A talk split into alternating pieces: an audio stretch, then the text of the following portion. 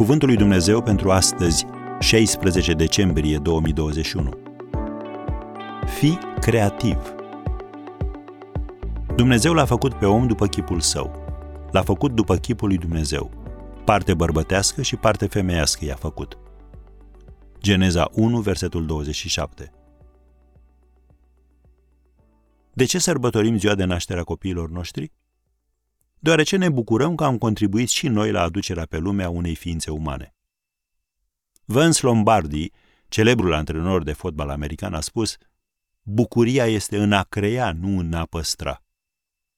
E o greșeală să crezi că pe Dumnezeu îl interesează numai lucrurile spirituale, nu și cele terestre. Da, tu trebuie să crești spiritual, dar în același timp să folosești darurile cu care te-a înzestrat El pentru a împlini planul Său aici pe pământ și să-i binecuvântezi pe alții. Nu trebuie să fii bogat sau să ai un coeficient de inteligență ridicat ca să fii creativ. Ai putea fi un hairstylist plin de fantezie, ai putea inventa noi rețete culinare, ai putea crea oportunități de angajare pentru deținuți, prin care ei să-și refacă viețile. Lucrul acesta nu ține numai de secular, ci și de spiritual. Crucea este formată din două bârne, una verticală și una orizontală. Bârna verticală reprezintă relația ta cu Dumnezeu. Ce dorește El să facă pentru tine și ce dorește să faci tu pentru El. Bârna orizontală reprezintă ceea ce ne-a chemat să facem unii pentru alții. Poate vei obiecta: dar eu nu sunt o persoană foarte creativă. Odată ce îți descoperi darurile de la Dumnezeu, lucrul acesta îți va elibera creativitatea.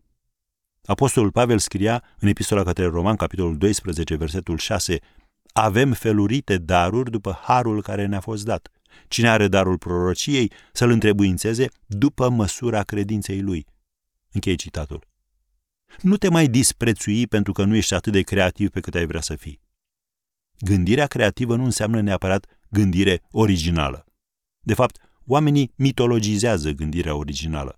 De cele mai multe ori, gândirea creativă conține și gânduri, idei, contribuții ale altor persoane descoperite de-a lungul timpului. Așadar, cuvântul pentru tine astăzi este acesta: fii creativ!